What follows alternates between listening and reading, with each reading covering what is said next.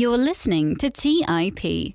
On this week's episode, we interview Alan Tien, who I got the pleasure of meeting over a year ago in Guiyang, China at the Big Data Conference, where he was representing a company he's an advisor of. I asked Alan not too long ago if he knew anyone that might want to be interviewed on a podcast. He said, Give me a moment. 18 minutes later, in my inbox were responses from the CEO of Upwork, Veem, the founder of Rotten Tomatoes, and several other people that I couldn't believe anyone could get a hold of, let alone in under 20 minutes on a Saturday afternoon, and personally responded saying, Yes, Alan, anything for you. I'd love to help. This man is amazingly connected and has done so many things that once you hear about it, you're going to be impressed. You are listening to Silicon Valley by The Investors Podcast, where your host, Shawn Flynn, interviews famous entrepreneurs and business leaders in tech. Discover how money is made in Silicon Valley and where tech is going before it gets there.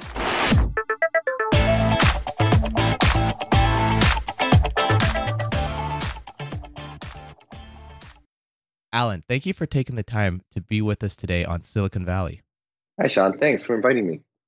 So, Alan, before going to PayPal and eBay, you had a 10 year career consultant in Silicon Valley. Could you kind of tell us what you were doing there and the ecosystem at that time? Sure. For a little bit of historical context, eBay had purchased PayPal right when I joined 2002. This was right after the bottom of the bubble. Silicon Valley was a deserted area. 101 was wide open, no traffic or anything. So, pretty scary times in Silicon Valley, but eBay was still going great. And PayPal was just getting integrated into eBay, riding on the coattails of eBay's growth. So I actually joined to help them on their merchant services side. And funny, John, back then we didn't even know it was called merchant services. We were so, I would say, naive, and we called it off eBay. So anyway, I built the first set of APIs. But then things really got interesting that uh, we got into China. eBay bought the company in China, the number one auction site in China, called Ichu had 90 plus market share. And about six months later, they were pulling PayPal in, and I was leading the product management team to build the domestic product for PayPal. So, with that, entering the Asian market, what did you learn from that experience and what struggles did you face at that time? It's all the classic struggles you would expect. Just launching the product was a gigantic problem. Literally, the largest project PayPal had ever started on the time. 40 full time employees were hired for the project. All sorts of crazy stuff happened. eBay had an outage and or missed its first stock earnings, and PayPal had an outage. So just getting it out the door, you know, translating a million characters, changing our database to UTF-8 to set double byte. I mean, it was insane, as you can imagine. But we ended up launching in June 2005. And for my troubles, they shipped me out to China to be the China product manager on the ground. So it was super thrilling times. You know, eBay was just about to launch their domestic product. They, they migrated EachNet to the core system of eBay, the core engine. And, you know, we were getting ready for the full on fight. And we thought we had open field, open territory. It just could be localizing, and that was it. And we were so wrong. At the time, Alibaba was purely a B2B company. And unbeknownst to us, they launched a secret. Jack Ma didn't even tell his own employees. They, he took some a, a, crack team, put it back into his house, which he, he launched Alibaba in with his core team, and basically hived them off from Alibaba headquarters. And they worked on this Taobao product which started off as a defensive measure to block eBay. And really, it became our primary competitor within a year. eBay's launch in China was not successful. The migration had massive problems on localization issues, too many for me to explain. And then PayPal basically was struggling because eBay was struggling. They were the front of the house and we were the cashiers, and we couldn't grow if eBay was getting crushed by Taobao, which was just doing everything it could. A scrappy startup that fought like crazy and ended up defeating the world player in auctions. Now, if Taobao wasn't there, do you think eBay and PayPal at that time, after a little bit of adjustment and localization, would have eventually obtained that market? That's an interesting alternative history thought process. I think someone else would have stepped in. I mean, the market in China is, is incredibly competitive. I think someone would have saw the opportunity. However, one of the big things I wanted to point out here was you know, if you read a Harvard Business School case study, which, you know, this eBay entering and losing in China was one, they're written by MBAs and they usually get all the business points right. So, you know, if you read it, it's just kind of a laundry list of why American companies fail when they enter China, whether it's the 5,000 miles distance from headquarters and not understanding the local culture, not hiring the local team, Government intervention is always a popular one. A lot of these internet services that are essentially SaaS, uh, software as a service, they are operating 24 7, 365 in many countries around the world, with typically US or Western countries as the bulk of the revenue. So you get soon after the hype of the launch, which is all exciting, and yay, we launched in China. But what happens afterwards when there's a P1 bug, you know, a bug that is a significant problem? Versus a P2 or P3 bug in the United States. And if they do a, a revenue ROI comparison, that P3 bug in the US could save or generate a million dollars, whereas the one in China, since we're free anyway, we're not making any money. So the prioritization of global features on a global technology platform becomes the primary problem. And that's why I think many, many, and I'm going to generalize eBay and PayPal, many US internet companies that run a general system, or a centralized system, have trouble going international when the culture is quite different. So expanding to Europe is a little easier because it's very similar to the US. But when you start going to the East and Asia, it's so different. And yet the these core systems have very difficult time changing with it. You also worked with Facebook, Stripe, and many other companies in their infancy to enter the Asian Pacific region. Even though that was just 10 years ago, how have things changed for companies wanting to enter the Asian Pacific market from the US? I don't think things have changed. In fact, they might have gotten harder. In the past, back then, there was no real competitor. So Bo Shao graduated from HBS, went back to China and built EachNet, which is the company eBay eventually bought. America was leading on all these great ideas. Today, Alibaba and Tencent and Baidu are the big three, so BAT.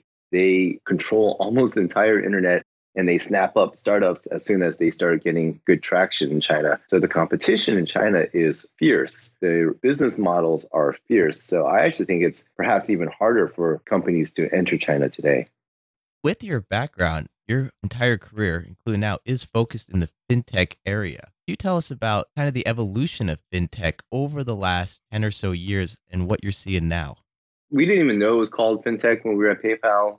Clearly, it is a fintech. So the words financial plus technology, applying it. Now it's one of the largest spots of VC funding globally. Much of the money coming from Alibaba, actually. It's kind of skewed if you look at China reports the opportunity is frankly the banks have let people down and have not kept up with the consumer experience that consumers demand now because they're seeing it from other apps whether it's amazon or other industries are leading the charge on what consumers are expecting. And so technology firms are finding this opportunity in financial space because the banks have trouble innovating. Due to their anchor systems. Many are running on AS400s or mainframes, old legacy systems that's very, very hard to change and keep up with the times. They're cutting up the suite of services and products that banks offer and just picking off small pieces of it. So, like SoFi will go and say, oh, we'll start off with student loans or something like that.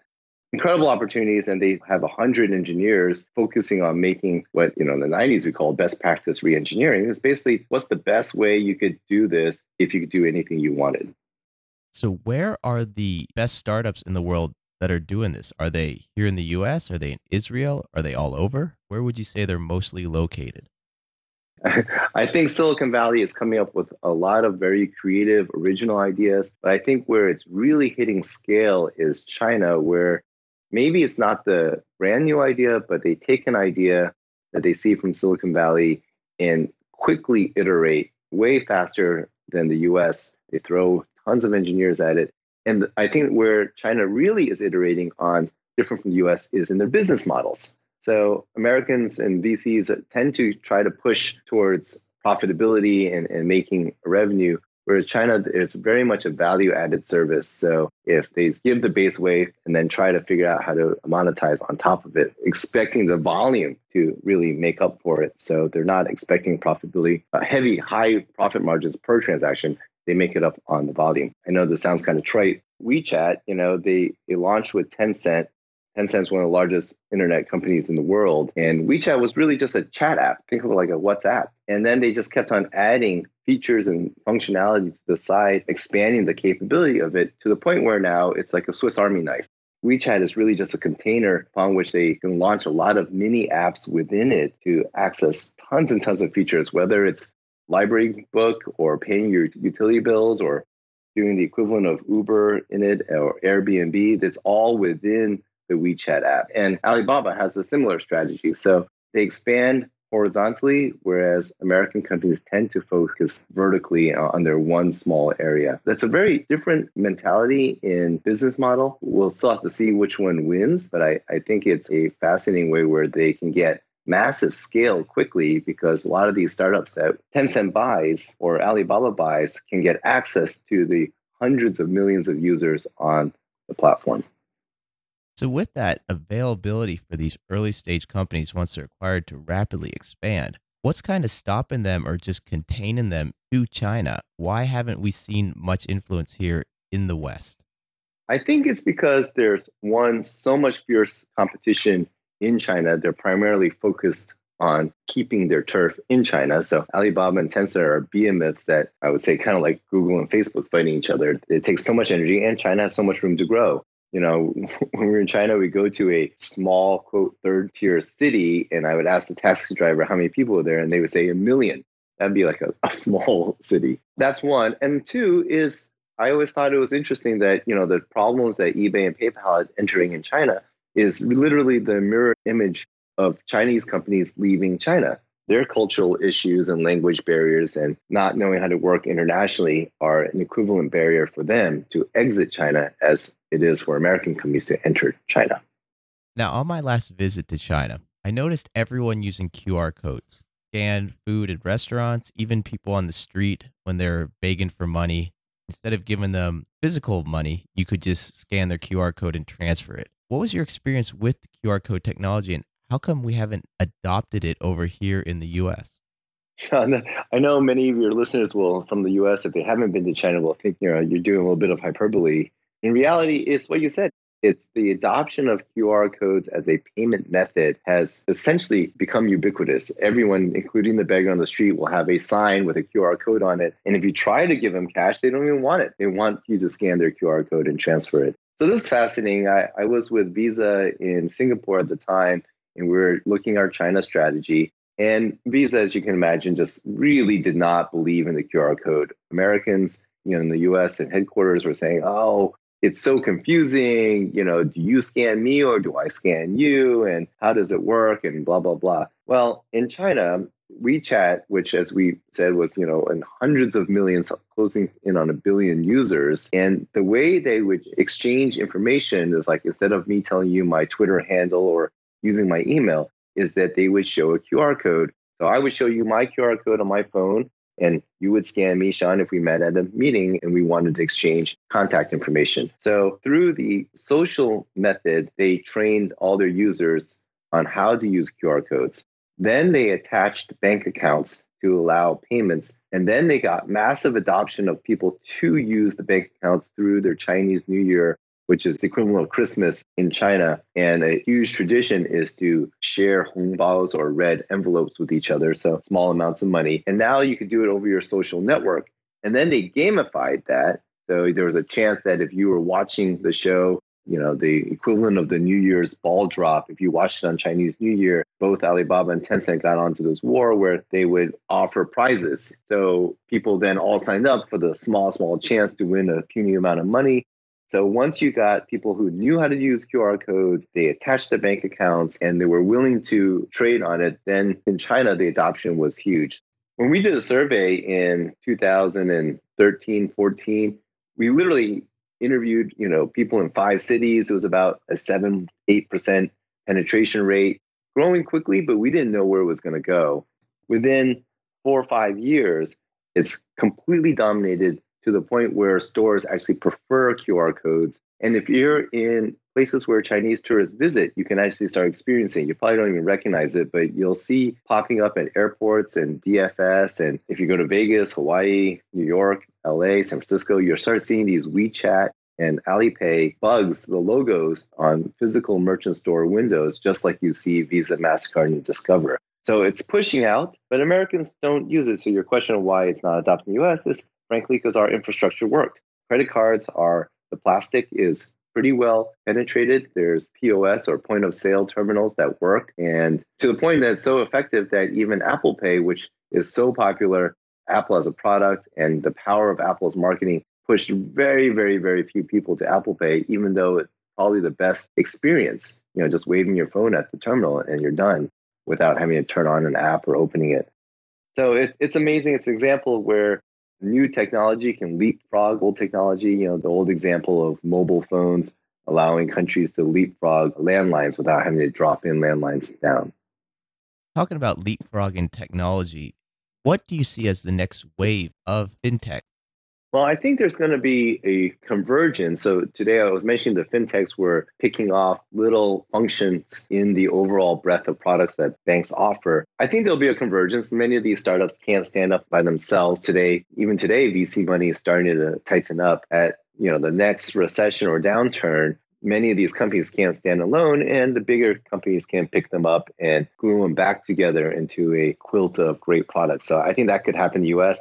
As I mentioned in China, that's already happening. So I think there's just that business model piece. But from a technology standpoint, I am pretty excited about blockchain. So I'm not talking about the coins themselves, cryptocurrency coins. I think those are a little faddish. So, you know, participate at your own risk. But blockchain as a technology is kind of like where the internet was in, let's call it 1997 or 1998 if you're old enough and you can think back to that period, many of us were skeptical where the internet would go. You know, those were still dial up periods where you would hear the modem and, you know, the baud rates were super low. Security was not figured out yet. There was pretty low trust. So a lot of those issues are kind of where blockchain is, but there's so much money and so many smart people working on it. A lot of these base tools will resolve some of the obstacles people say is blocking blockchain, like it's too slow or it uses up too many resources. There are many people working on a lot of those problems, but the benefits are quite good for certain use cases. Many of them where you can't have the data change, so the immutability of blockchain. So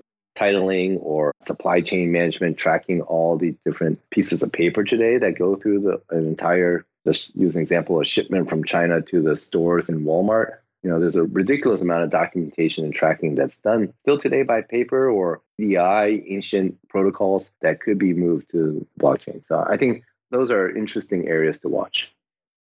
Right now, you're focused on working with early stage companies in that fintech area. What else are you working on right now? Well, Shawn, this may sound a little mundane. I'm, I'm actually working at a bank, Central Pacific Bank here in Hawaii. And it may seem a little strange to kind of go backwards in a bank, but there are 10,000 community banks in the United States, many of them of which are in the same state where, as I mentioned before, legacy systems haven't had to compete at the same level. We're actually relatively fortunate in Hawaii that we have 3,000 miles of ocean, but that used to help us when competing banks had to drop branches down. And now the digital world is changing a lot of that. So, banks on the mainland, which is what Hawaiians call the contiguous 48 states in the US, they don't have this luxury of distance, and the competition is fierce especially not only from the fintechs, but the big national banks, whether it's Wells Fargo or Citi, they they have hundreds of millions of dollars to invest in this technology. So really now it's how can community banks, which I believe are a, critical fabric of society, how can they stay alive, keep employing their employees, and offer a service to customers that the digital guys can't? So we probably don't want to walk in the branch all the time, but occasionally we might want to see someone face to face. But we also expect the digital experience to be at the level that fintechs are offering. So that's kind of the interesting intersection I'm facing now. What's the real world application in banks? I think that could be generalized to many banks. So I think that's an interesting space. You know, Fiserv is a huge bank operating system. They just bought First Data for $30 billion. So there's a lot of opportunity in this space supporting banks kind of the B2B space. I think a lot of people focus on the B2C space or C2C, you know, where a fintech app is going directly after the consumers. But many of these neo banks that went straight to consumers are finding some challenges in that they have difficulty scaling. You can get the first couple million users. How do you get more after that? How do you stay profitable? How do you not implode under your own weight? Whereas banks have the licenses, have the assets, they need the technology. So I think the marriage of technology to the banking system is an interesting space. Uh, that's why I'm, I'm working in it to learn much more about it. When you're saying the banks have to have licenses, would that be the area a barrier for these new companies that are entering the market? Or what's stopping someone just randomly from opening up a bank on their own and trying to compete with these established banks? The banking industry is incredibly regulated, just like insurance. And that's why it's been difficult for companies to enter. So startups are often either in the gray area and hoping that regulators give them some room or just don't even see them. They're not on the horizon. Or they partner with the bank to borrow the license, so that requires a pretty progressive bank to be supporting them. Or they kind of get a simpler license, like PayPal has a money transmitter license, or Veem, the consultant with for entering China, has 50 money transmitter licenses, which is a much lower bar than banking license. Your job is to move the money, but you don't have to hold the asset and keep it secure. So many of them will choose kind of a simpler license to work with and then very carefully work out what they can do, go into the gray zone. Ask again about the licenses. Is this something that actually helping out the established companies to fend off new competition? Yeah, the licenses take a, a very long time if you can even get them. So many of them, they're kind of like these chicken and egg problems. Like your executive staff needs to have five years of experience in the banking in the risk area and the asset area, blah, blah, blah, blah. So all these things sometimes are very difficult to get, even if you check all the check boxes. So it's quite amazing. For example, a startup like Veem was able to get them. However, their senior staff came from Western Union, knew the regulators, knew what they wanted. So it was possible. And generally, it's not that easy to get licenses. So if you have deep pockets and you have grand aspirations, Getting a license may help because it's a competitive barrier to everyone else. However, generally, it's very, very hard.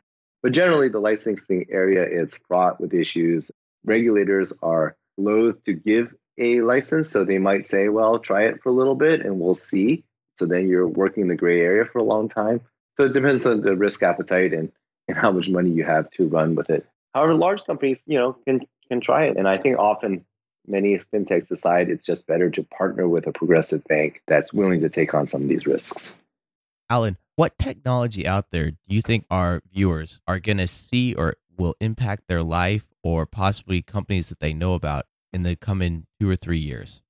I mentioned blockchain earlier. I'm not sure two to three years, and it might be invisible. Again, I'll use Veem as an example where blockchain is used to move the money across the oceans. But the end, it comes back to the fiat currency. So as a user, you wouldn't even know that blockchain is being, or when it's used and when it's not being used. So I think we'll see some examples of that. If blockchain goes into home title insurance or something like that, you may not even know it's the title is being stored on blockchain or that it's ensuring the safety of the title through blockchain. QR code definitely in Asia, so it's not even a new thing in Asia. The William Gibson, I think, has this famous quote of the future is here, it's just not evenly distributed. So the future of payments is already in China. It's just that we don't see it here in the US. So I think Facebook teams and such have sent their teams to Asia. And the first thing the Asia team out of Singapore will take that product management team of 10, 20 people with their designers and show them how the QR code is working and how the apps have fully integrated all the different apps. So the breadth of apps available and I think Facebook has those type of opportunities where it can expand beyond just being a chat or social media. You know, there's a big push for their own cryptocurrency to enter into payments. And Alan, you've spent time here in Silicon Valley, in Asia, and now you're in Hawaii. Just wondering why the move to Hawaii versus all these other places?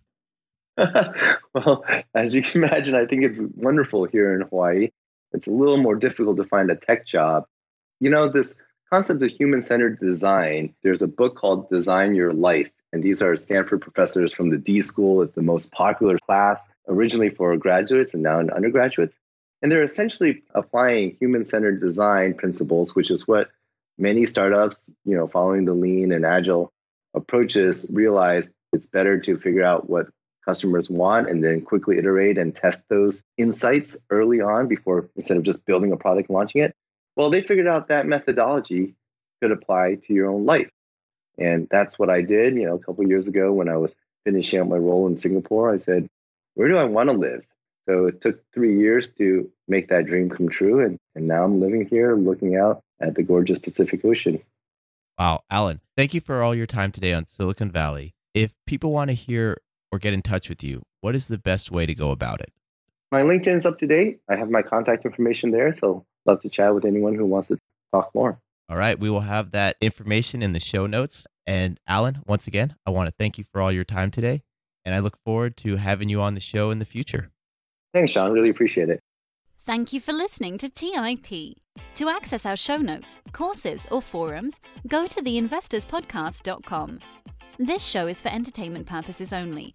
Before making any decisions, consult a professional. This show is copyrighted by the Investors Podcast Network. Written permissions must be granted before syndication or rebroadcasting.